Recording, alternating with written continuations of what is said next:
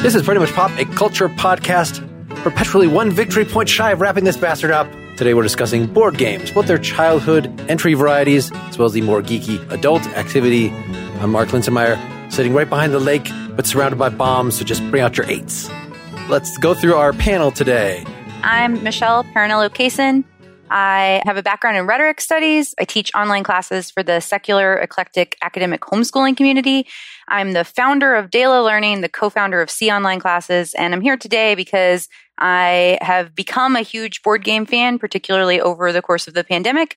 And I also use board games in game schooling, which is a methodology of using board games to teach to my own, I homeschool my own kids. So I use them a lot as a form of curriculum. So that's sort of why I'm here. Yes, you are why we are doing this topic that we had a, a conversation earlier and you convinced me this was a good idea, but it was sort of something along these lines was, uh, you know, we did Dungeons and Dragons. Freaking, we should do board games at some point. Tommy, reintroduce yourself.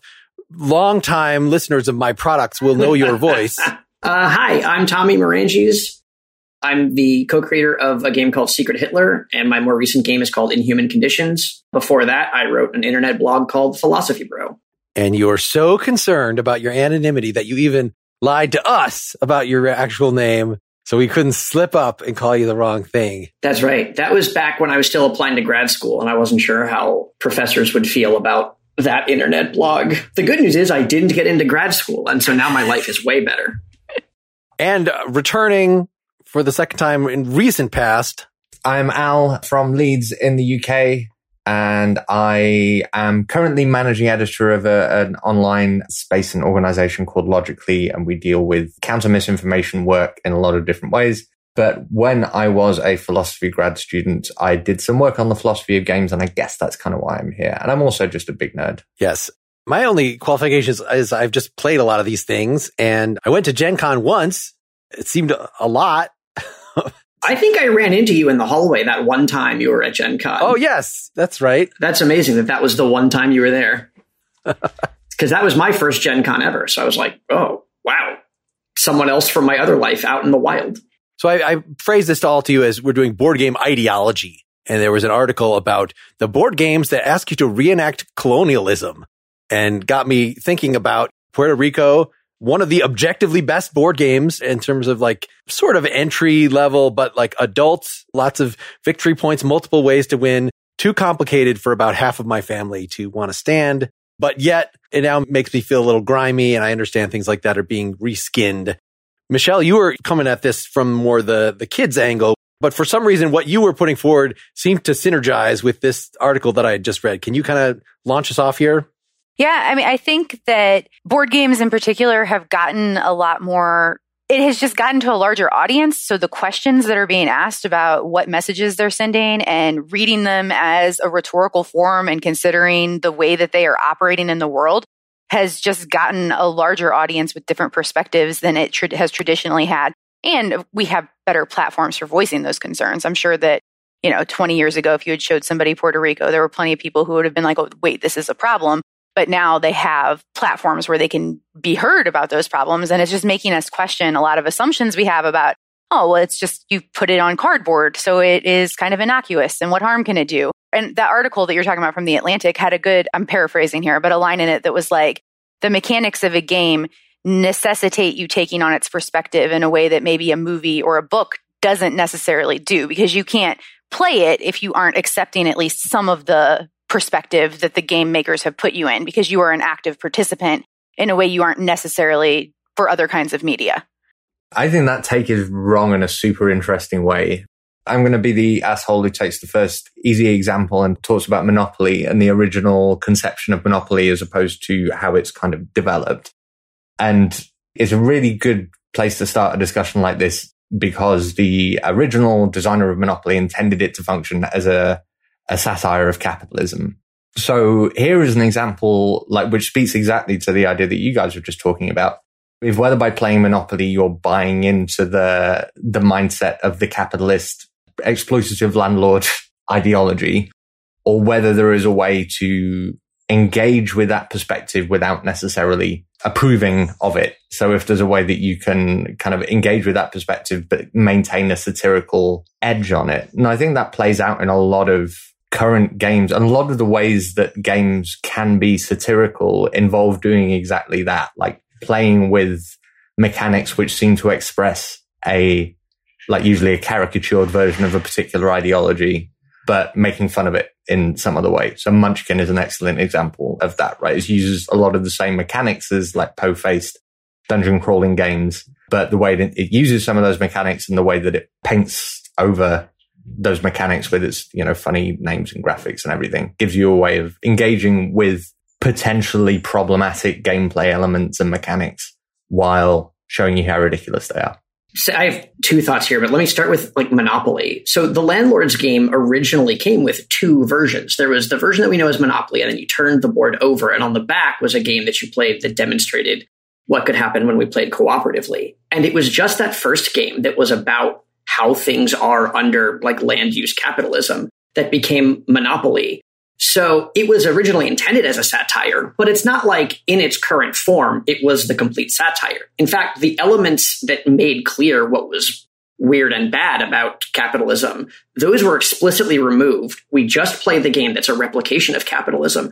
And Monopoly is a great example because Monopoly is miserable to play. It's an amazing game in the sense that it exactly models the experience it's trying to model, which is under capitalism, everybody has a bad time and not a regular bad time, a long, grinding, slow bad time, except for one guy who gets to have so much fun.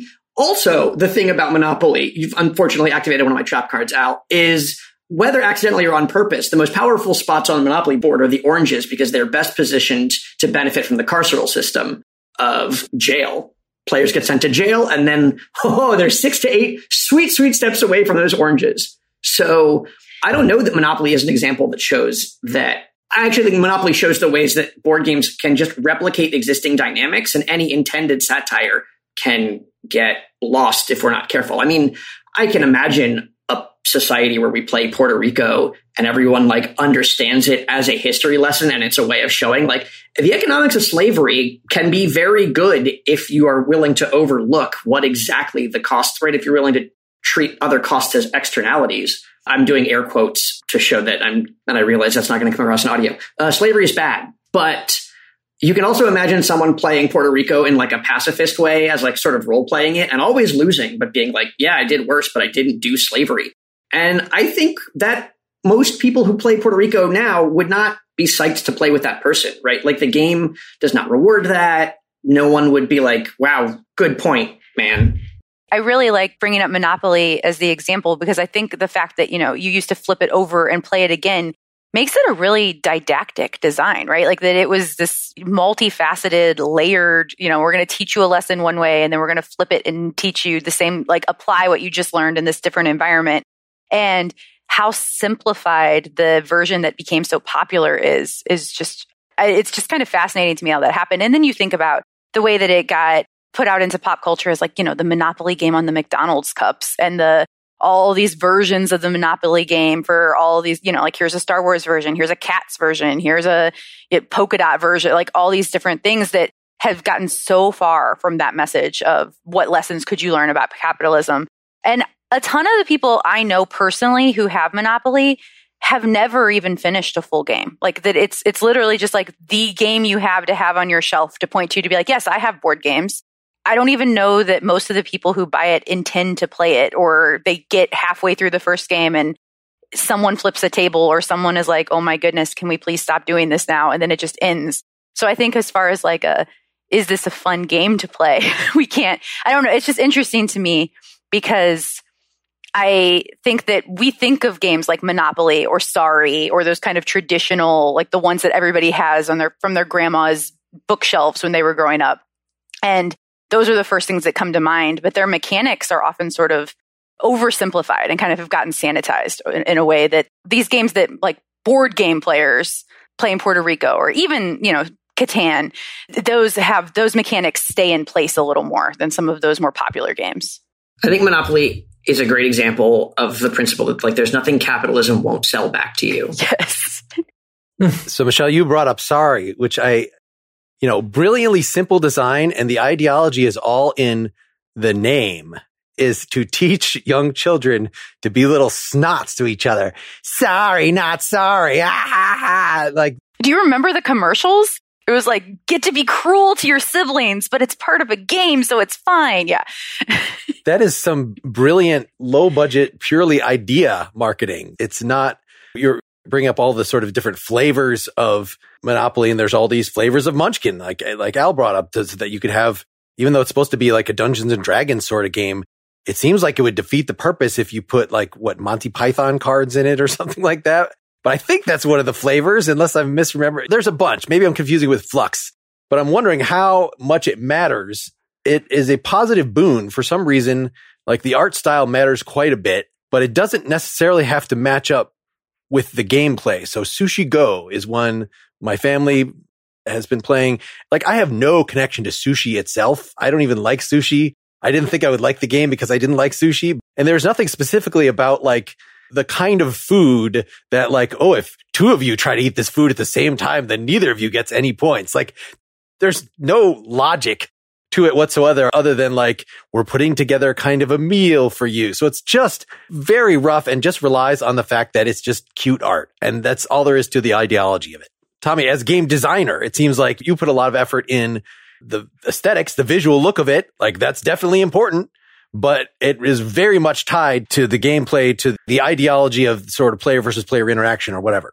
Is there a kind of Mark and I are both failed songwriters, so I would wonder if there's a and one question that you get asked a lot as a songwriter is like, do the lyrics come first or does the music come first? And so, and it strikes me as an analogous question you could ask for a game designer, which is, does the setting come first, and then you come up with the mechanics to express something about the setting, or do the mechanics come first and you find a suitable setting to express what you think is important about the mechanics.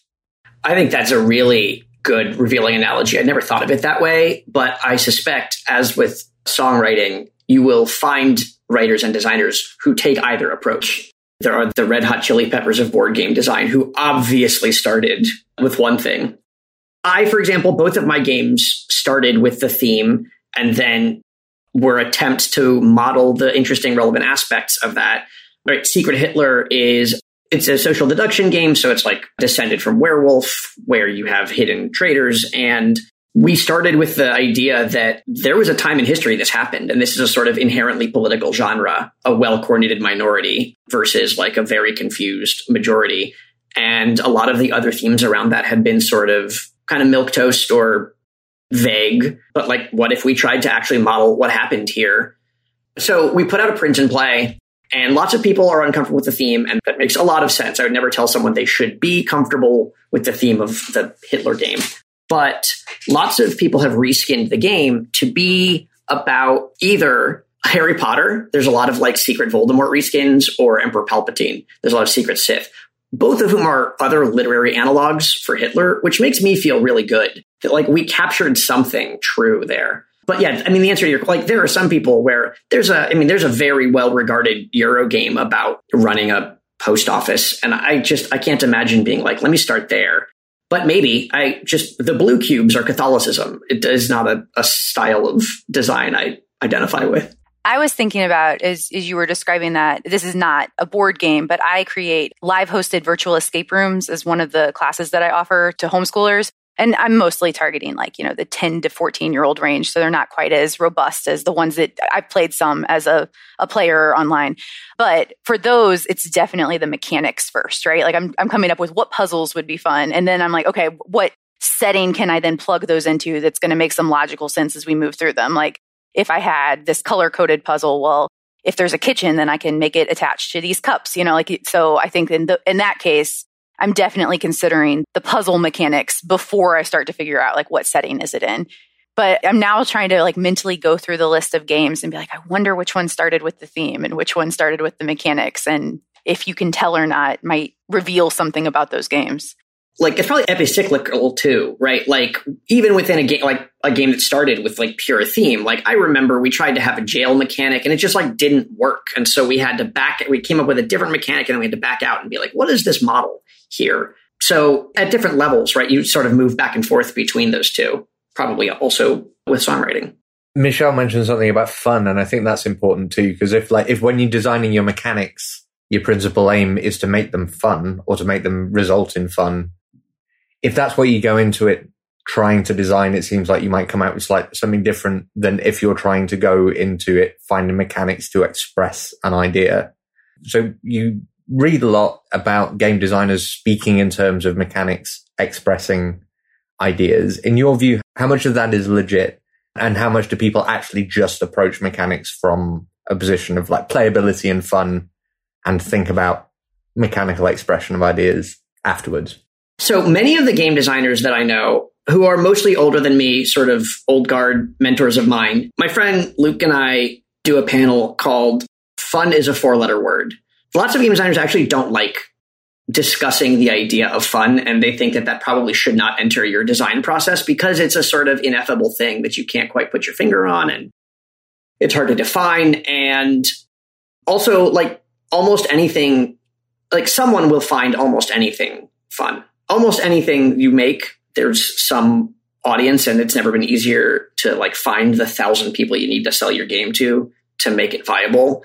So coming up with a satisfying expression of almost any experience probably generates fun anyway.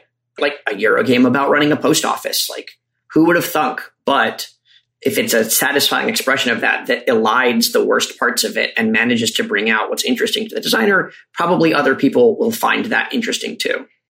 Yeah, the thing that came to mind as you were describing that is mostly the games that I've tried to incorporate into game schooling as a homeschooling parent, right? And it's really clear when the game was entirely like, we have this lesson to teach and we are going to try to gamify it so that kids will play it and parents will buy it.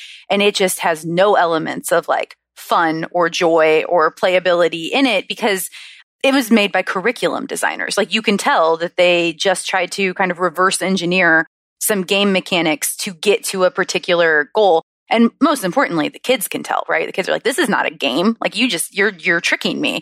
And so that's what came to mind when I was thinking of fun. But I completely agree with you. Like one of my favorite games that I play, I play it on Board Game Arena that is like my like, oh, I really need to relax. It's been a long day. It's called Welcome to, and you're literally just putting number. It's a roll and write game. Like you're literally just putting numbers on a, a board because you're uh, like a real estate developer is the theoretical mechanics behind it. And if somebody just described that game to me, I never would have picked it up, but it just happened to like come up in the board game arena. And I'm like, this is the most relaxing, like way to chill out at the end of the day. And so, yeah, I think there is an audience for just about everything if it is an actual game. I do think some of the games are not really games and have kind of been dolled up that way. We've got a lot of sponsors today. Let's get to it. If you're on a mission to be the best gift giver ever this year, it's never too early to start crossing off your list. Whether you're shopping for mom, dad, teenagers, in-laws, or your best friends, Uncommon Goods makes it easy to find remarkable and truly original gifts for anyone. Uncommon Good wants your holiday season to be stress free, so check out their selection of thousands of items today. Maybe a candle holder shaped like a homemade wooden house, or a handmade felt menorah. There are like over a hundred holiday specific things like that, and cool stuff in many categories jewelry, kitchen and bar, crafts, clothes, bags, tech and electronics. You could get your loved one or yourself a Bluetooth banana phone, a moving beer pong robot, a personalized moon and stars nightlight, dinosaur taco holders. Are you detecting a theme here? Uncommon Goods looks for products that are high quality, unique, and very often handmade or made in the US. They have the most meaningful, out of the ordinary gifts anywhere. Who knows what holiday shopping will look like this season and the unique gifts at Uncommon Goods can sell out fast. So shop now, get it taken care of early. And with every purchase you make at Uncommon Goods, they give $1 back to a nonprofit partner of your choice. They've donated more than $2.5 million to date. To get 15% off your next gift, go to uncommongoods.com slash PMP. That's uncommongoods.com slash PMP for 15% off. Don't miss out on this limited time offer. Uncommon Goods. We're all out of the ordinary. When you decide you need to see a doctor, you probably need to see a doctor now, not in a few days, a few weeks, definitely not in a few months. And if you need to see an MD ASAP, we've got a solution. Just download the free ZocDoc app, the easiest way to find a great doctor and instantly book an appointment. I've just been looking at their website.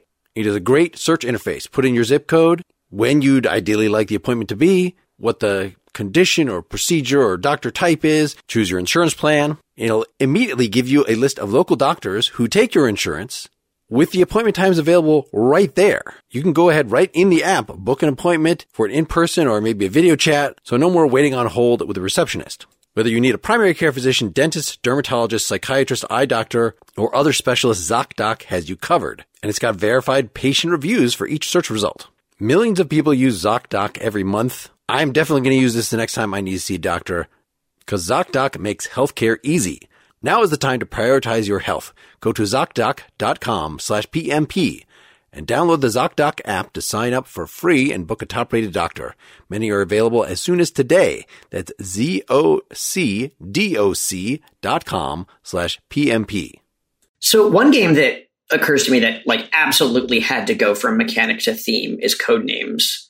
How familiar are you with code names? Give a little description for folks that don't know what that is. Code names is at the is sort of the founding game of a genre that I call empathy games. There might be other terms for it, but it's a game where you have to communicate. You have a, a five by five grid of words, and you have to communicate to a partner which of these 25 words belong to you as a team. So you have a key in front of you, like a little guide that tells you the positions of the words.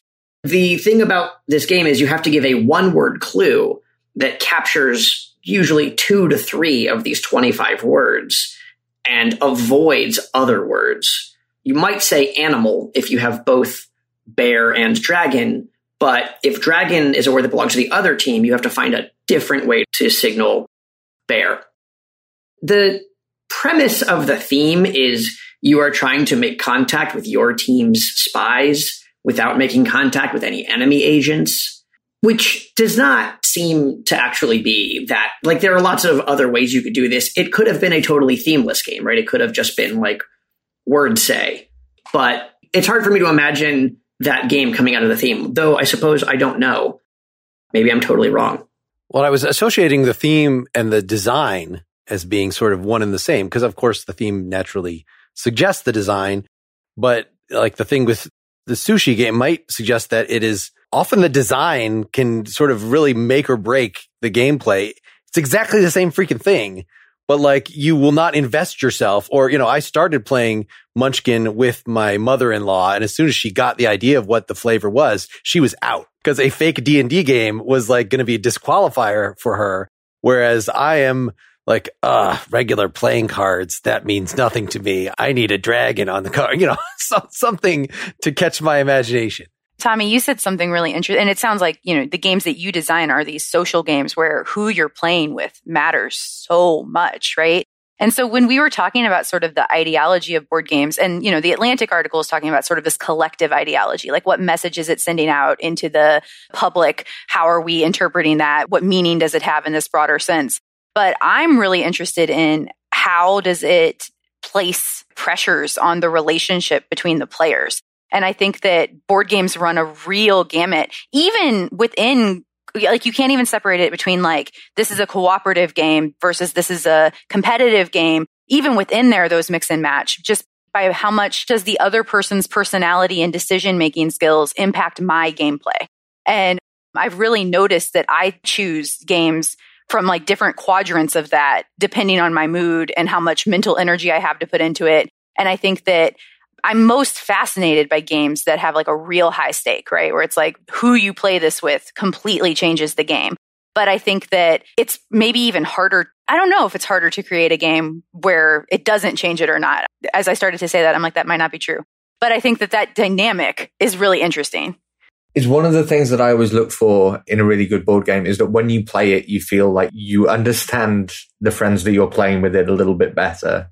When I was in grad school, one of our favorite activities was to try and get together to, was to try and play the Game of Thrones board game, like from start to end, which is a phenomenally designed game, like from carpet to rafters. But one of my favorite things about it was it did such a good job of putting you in the position where you have to make these very desperate, resource driven, cutthroat political decisions. Your friends who didn't want to make any enemies at the table, they just got stomped immediately. It was such a good game at bringing out the ruthlessness in, in people who you previously, you know, admired morally. Even though there is this exciting, more recent genre of games which kind of just takes the social relationships between the players as its raw material. That's something which I think does cut through a lot of deep strategy games, whether they're competitive or not. Yeah, I, I was thinking about my spouse and I, we played through all three of the pandemic legacies over the past 18 months ish.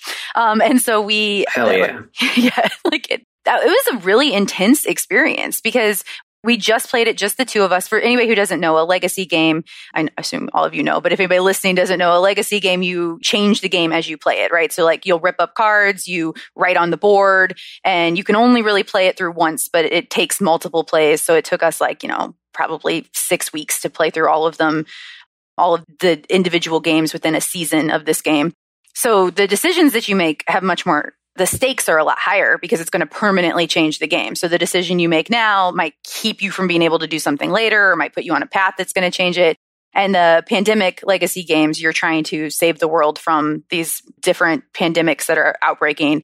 And there's all these times when you have to like choose to save each other versus choosing to continue to try to reach the goal of that month or you know, are you going to make this person sacrifice their character or are you going to go and rescue them? But then does that mean that together we're collectively going to fail this goal? And it was just a really, um, I really enjoyed it, but it was a very intense social experience. And I think it would have stressed me out to play with somebody that I didn't know well. Like, I think it would have been a really high stress situation. Is this one of the reasons why, Tommy, you were saying that you don't want to talk just about fun in general because there are such distinct personality types of gamers? You should be more specific than fun because there's maybe not going to be a fun for everybody or or that's going to be a very limited sort of game that I kind of prefer the I'm building stuff over here. Maybe we interact a little bit because we have to compete for a few resources, but for the most part, it's kind of me maximizing my resources. Agricola is, is one of them, one of these and just trying to get to the victory point level. And the amount of actual conflict is minimal, but it sounds like what Al was just voicing was exactly the opposite. And yeah, I think that's right. And you could think of it analogously as like, imagine a, sh- a chef who's like, oh, I just want to make something tasty. And that's, uh, in some sense a worthwhile goal, but some of the universal elements of tastiness, like saltiness, you could just talk about it being the right level of salty. Like choice is important and you could just talk about having choices. But otherwise, the range of palates that exists is so wide that it seems to sort of be tilting at a windmill to like, no, no, no, no. I want to make it fun. Like, sure, but for whom and in what way? And you're much more likely, paradoxically, to come up with something that is fun for someone if you focus on the constituents of what you think is a fun experience rather than trying to hit some like broad idea of fun when people have like very different tastes and palates in games. Fun for the whole family means fun for none. yeah.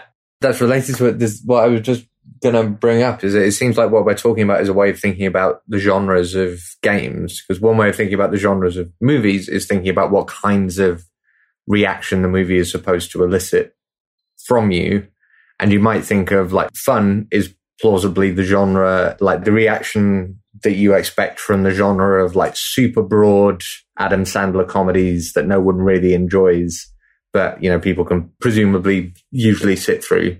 Whereas horror games or games that are made to stress you out and hate your friends, maybe a more sensible way of thinking about the genre, a genre of games than say strategy, role playing, or like ideas of genre which focus on the mechanics when like those different mechanics can yield radically different emotional results.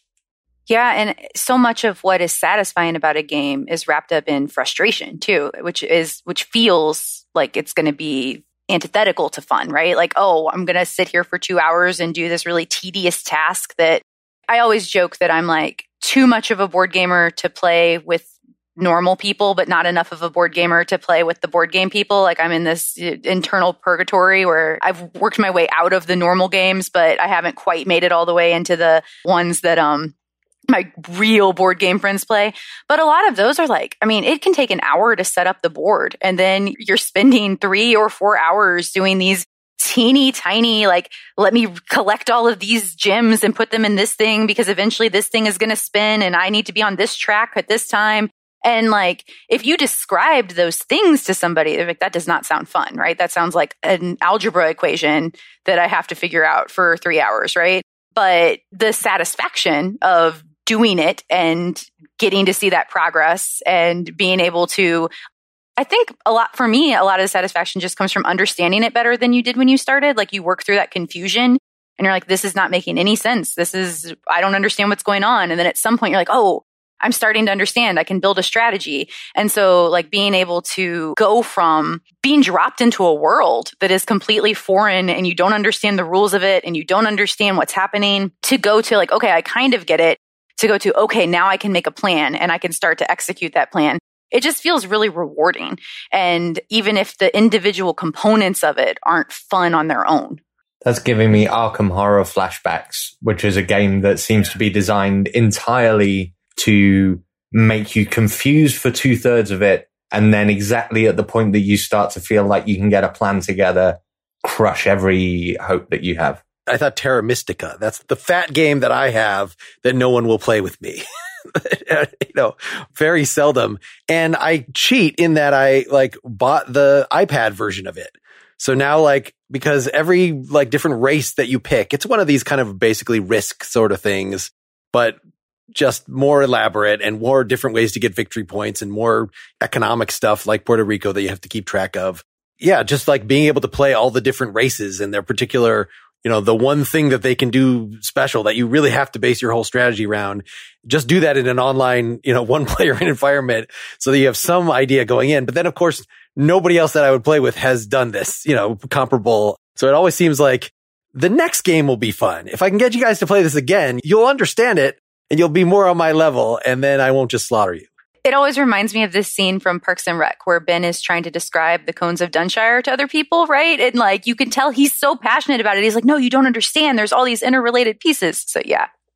so one thing that we're sort of dancing around here or talking about is like is isomorphism, right? That you can build systems that are exactly equivalent to each other, but maybe we've just sort of slapped different skins on them, right? Like you can play the Resistance with a copy of the Resistance Avalon. It's just a different theme, and some people act that really matters to them.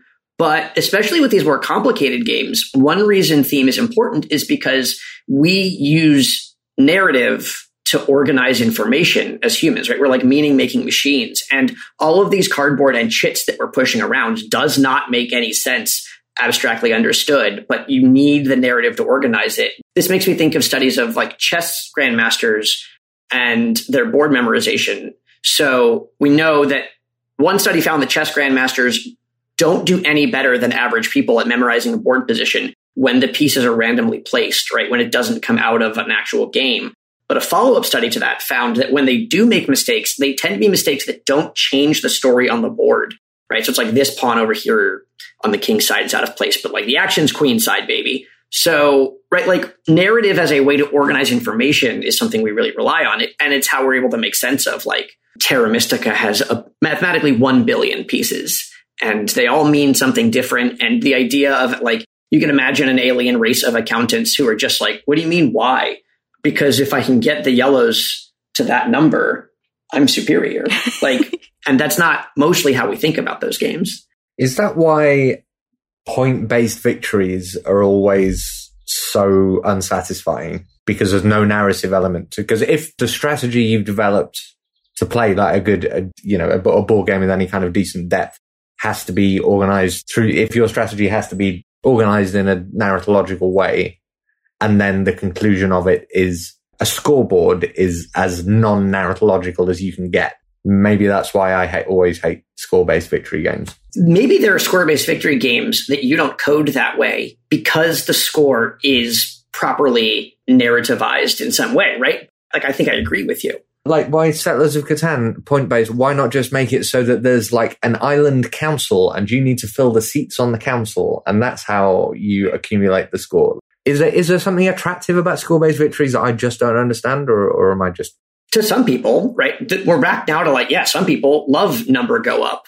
And for them, that's fun. But you want there to be a story. Like the idea of like an island council that you have to fill is like a very good like hack of like, oh, this is a score that I've put a label on and that rules. Like Catan also is sort of, uh, Catan is like the Beatles of board games in that when you go back to it, you're like, when I went back to it, I was like, ah, what's the big deal? But it's just because I'd played a bunch of board games by people who had played Catan. But the people who made Catan had never played Catan before, which is, I think, is amazing.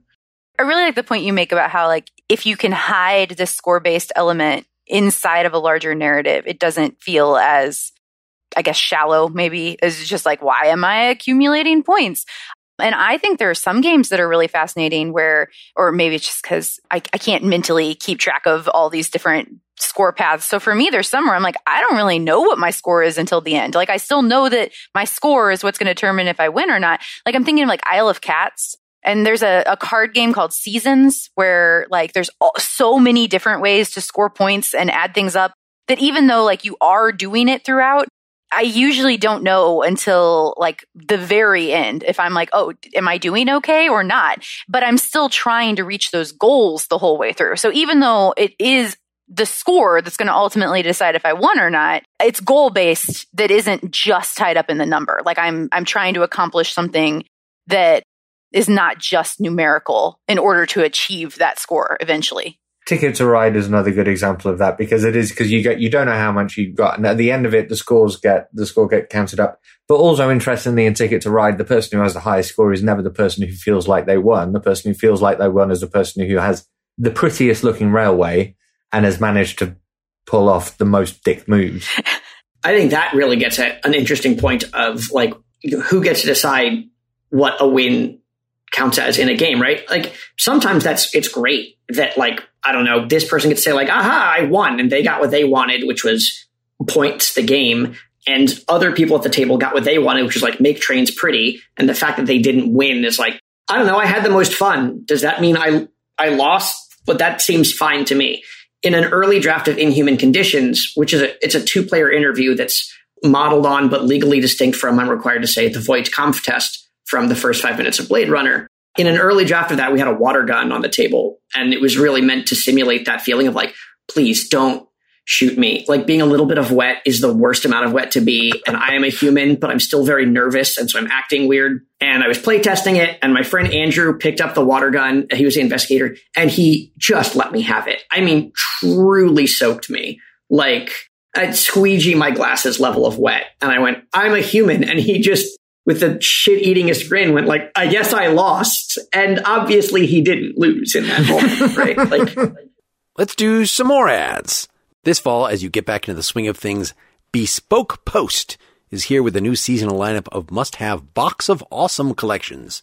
Bespoke Post partners with small businesses and emerging brands to bring you the most unique goods each month. So it's a subscription service with guy stuff. So you go to boxofawesome.com, you take a quiz to tell what kind of categories you're interested in. Could be clothing or gadgets, outdoor stuff, alcohol related stuff. Based on that, they pick a box for you. You get charged $45, but each box has over $70 worth of gear in it. Like, for instance, there's a box this month called Stealth that has a cool utility knife, a utility pen, a stealth money clip, a capsule that you can put cash and meds and other things in.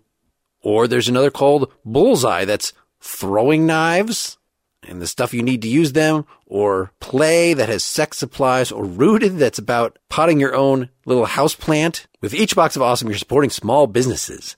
90% of everything that comes in your box of awesome is from a small up and coming brand. Get 20% off your first monthly box when you sign up at boxofawesome.com. Enter the code PRETTY at checkout. That's boxofawesome.com, code PRETTY for 20% off your first box. If you're carrying a credit balance month after month, it can feel like you're in a never ending cycle of debt. Upstart can help you make that final payment so you can get ahead. Upstart is the fast and easy way to pay off your debt with a personal loan all online. Whether it's paying off credit cards, consolidating high interest debt, or funding personal expenses, over half a million people have used Upstart to get one fixed monthly payment. Upstart knows you're more than just your credit score and is expanding access to affordable credit.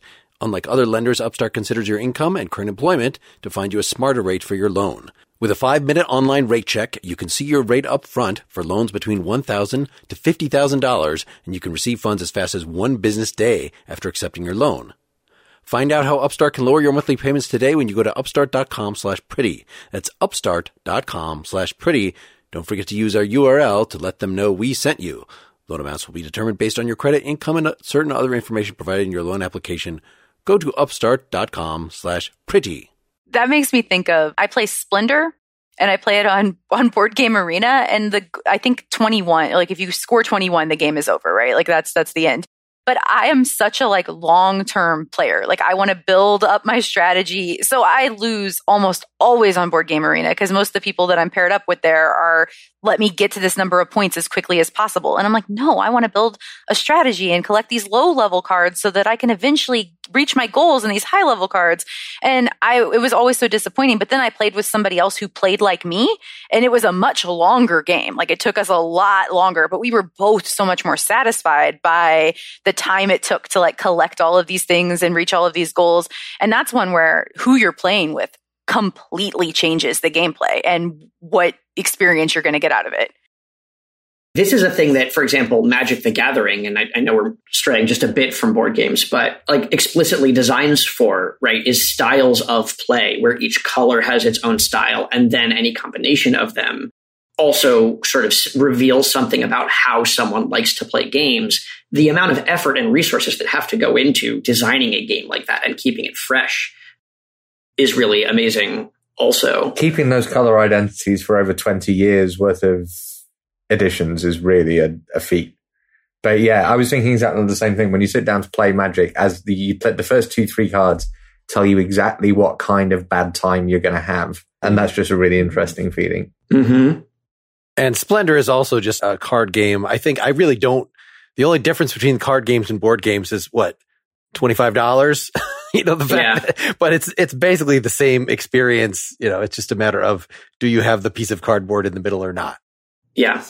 So at the beginning of this conversation, I think we started with what ideologies can board games express? What do they express? And how should we think about the idea of systems that can often just be translated into other systems, right? There are reskins of Puerto Rico that, that don't call cubes slaves, that are likely just as fun as Puerto Rico. I think one answer we're sort of pushing on here is the narrative that it tells helps uh, inform how we organize the world.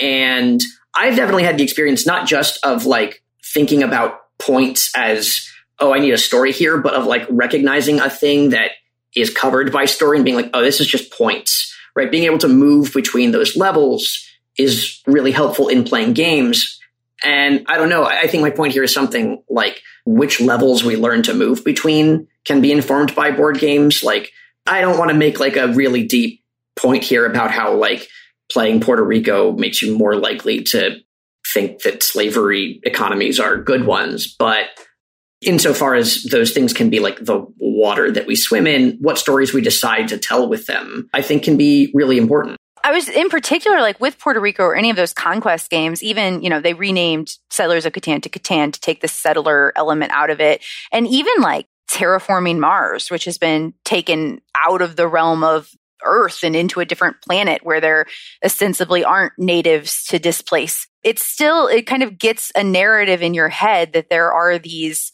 like pristine spaces waiting for humans to come and improve them with their, I guess, colonization of some form or another, right? To, to be able to bring their technology in and to be able to use the resources in some way.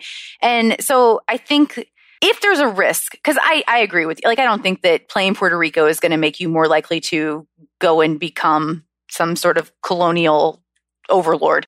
But I do think that it just maybe heightens the narratives that that is an acceptable way to view our purpose as a species in a larger framework, right? Like that our purpose is go in, take these resources, turn them into something. And I mean, in some ways, maybe it is, but I think that these board games, by turning it into just a simple narrative mechanic, don't offer a lot of questioning of it, right? Don't offer a lot of why or purpose because it's just not, they're, they're not designed to be deep enough to bring in a, you know, post-colonial lit text and give you, give you that. So what about just chess or something that it's, it's a war game that we're not questioning or the treatment of the pawns? Are there really pawns, you know, among individuals? Shouldn't, shouldn't all the pieces be equal in some way? I don't know. I haven't heard this specifically.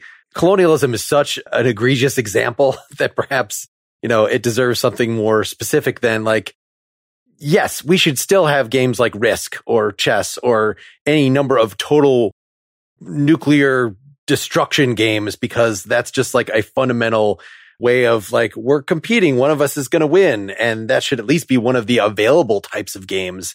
I don't know that I would want to extend my ideological critique so far as to say, there just shouldn't be winners to games anymore. Like that's got to be an option. Here's a, diff- a different way of suggesting the ideological critique here. So if we th- think about tropes in movies and in literature that we generally think of as like problematic, and the way we think of them as problematic, so take like the damsel in distress thing, right? We have the like the movies that fail the Bechdel test. Like the problem with that is is that like the women characters don't function as humans in the story; they function as like ob- objects which are there for disposable narrative purposes. And like the critique of movies like that is not that there shouldn't be trashy movies with silly heroines. It's that maybe we should be alive to the fact that this is an undercurrent in our pop culture. And I think the same thing applies to games, board games and video games as well. And I think that the genealogy of that is similar in both cases too, because in, in the case of movies and literature, it's just like the easiest. So think of death, the Death Wish movies, right? We need a motivation for this guy to go on a killing spree. So obviously someone has been sexually assaulted and murdered because why, why wouldn't that be a good like motivation for someone to go on a killing spree? Similarly, like we know we have a board, we have a board game for think of chess. We have a board game and the, the narrative mechanics, which we have kind of got to grips with involve spreading pieces over a board. So why not express that as like war or as a battle? And then you can go deeper than that and you think, okay, all a game requires is, I mean, you can argue whether a game even requires a win condition. It probably doesn't. But if a game does require a win condition, then what you need is some kind of normative framework to lay over that to point the direction towards a win condition. And the easiest uh, normative frameworks that we can reach for are the ones which are most salient to us in our like political realities. So like getting more of something, that's a way to win or getting bigger is a way to win. So our games are about growing things and getting more and getting bigger. But there's no reason why, a priori, there's no reason why that has to be the case. And there's a really good analogy there with video games, I think, which is in the, in the early days of video games, point and shoot was just mechanically the easiest. Like what you needed to do was figure out a way to make a game of pointing a cursor somewhere and clicking a button. And the obvious thing to come up with is just put a monster there and then make it die. There's no reason why the thing that that represents has to be a gun. It's just the habit that we fell into. And so maybe making the ideological criticism of like, okay, these games glorify violence. It shouldn't be to say there shouldn't be any stupid, fun, violent games, but to just maybe be alive to the fact that these ways of skinning these mechanics do express particular political ideologies.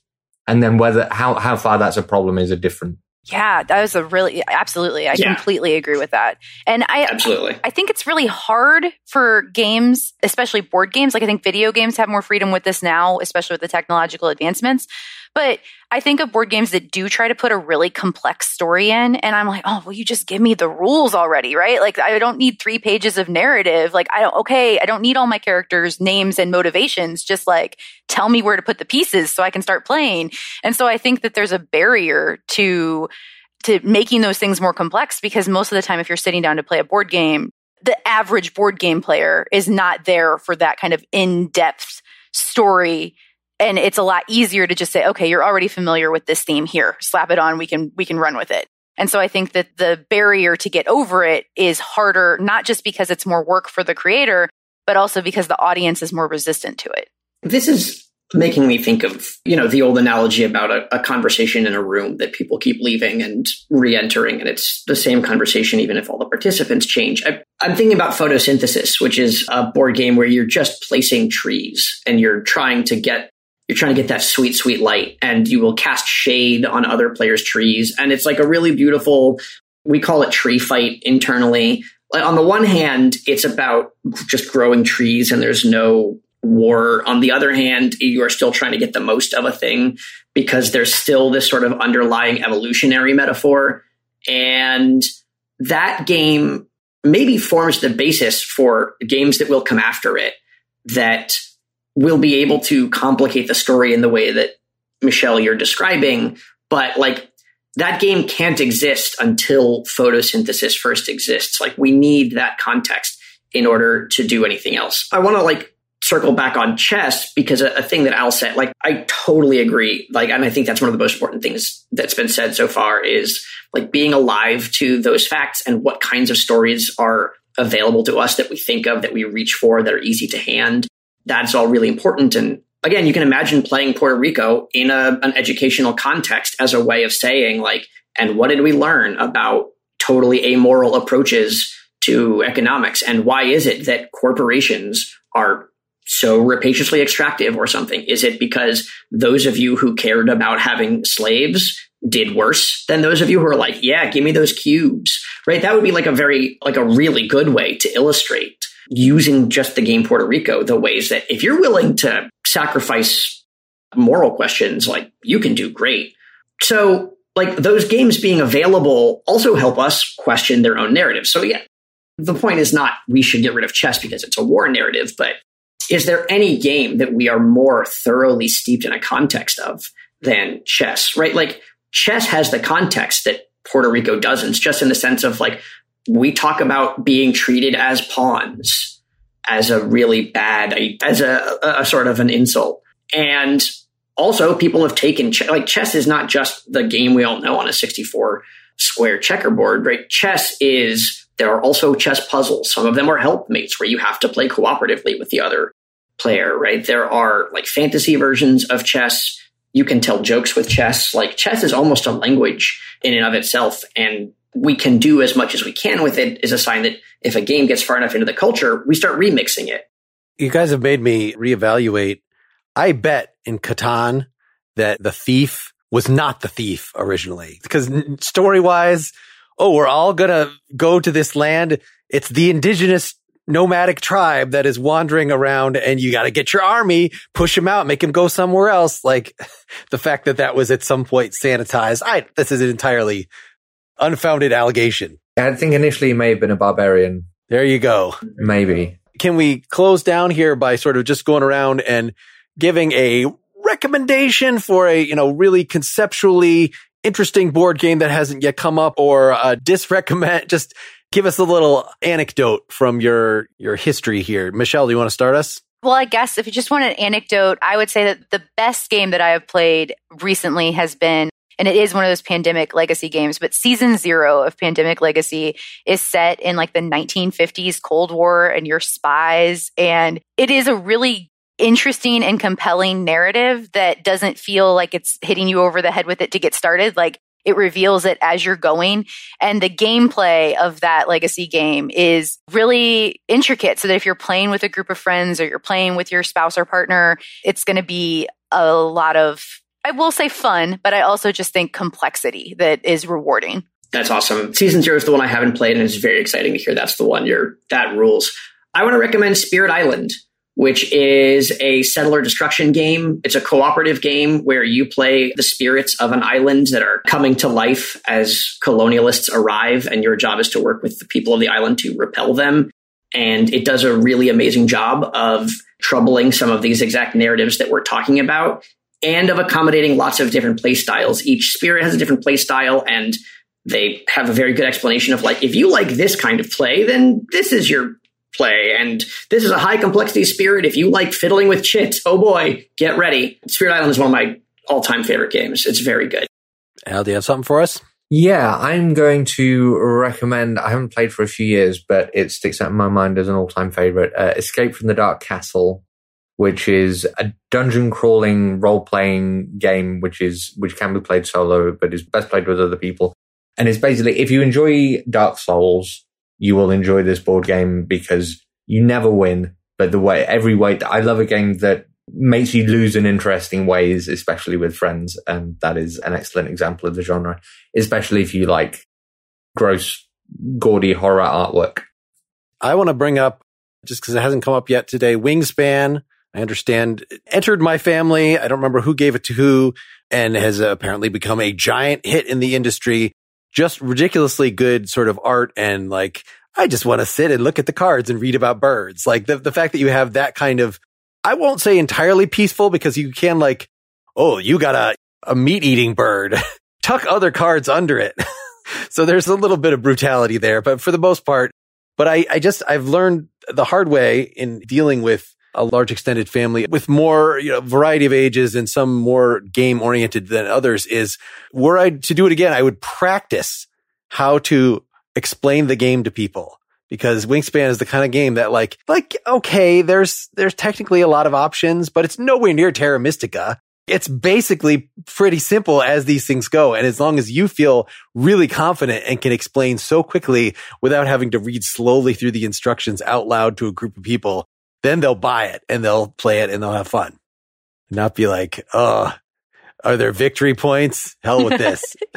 Recent editions of Wingspan ship with like, if this is your first time, play one of these players. Here are your first two turns laid out and why you're making those moves. But it's a real issue of like, how do you explain a system that once it clicks will be totally fine, but you have to get someone to hold the watch gears in their mind until you can place that last one. That is similar. I tried to play Spirit Island, but I tried to play it just me and my spouse with nobody who had played it before and we opened up the rule book and we're going through and we were like i don't i can't hold what i just read in my mind long enough to also put this in my mind. I'm like we just need to play the four of us with two people who have already played so that they can sit there and tell us now you do this now you do that. And i think that's a, a barrier to people getting involved in it but it also gives us kind of a responsibility as game players to spread the word of like hey this is a good game. I'm gonna i'm gonna teach you how to do it I'll I'll get on a Zoom with you and your husband and teach you Spirit Island. I'd love to do that. I love teaching that game. Yeah, it, it looks fantastic. We were just very overwhelmed.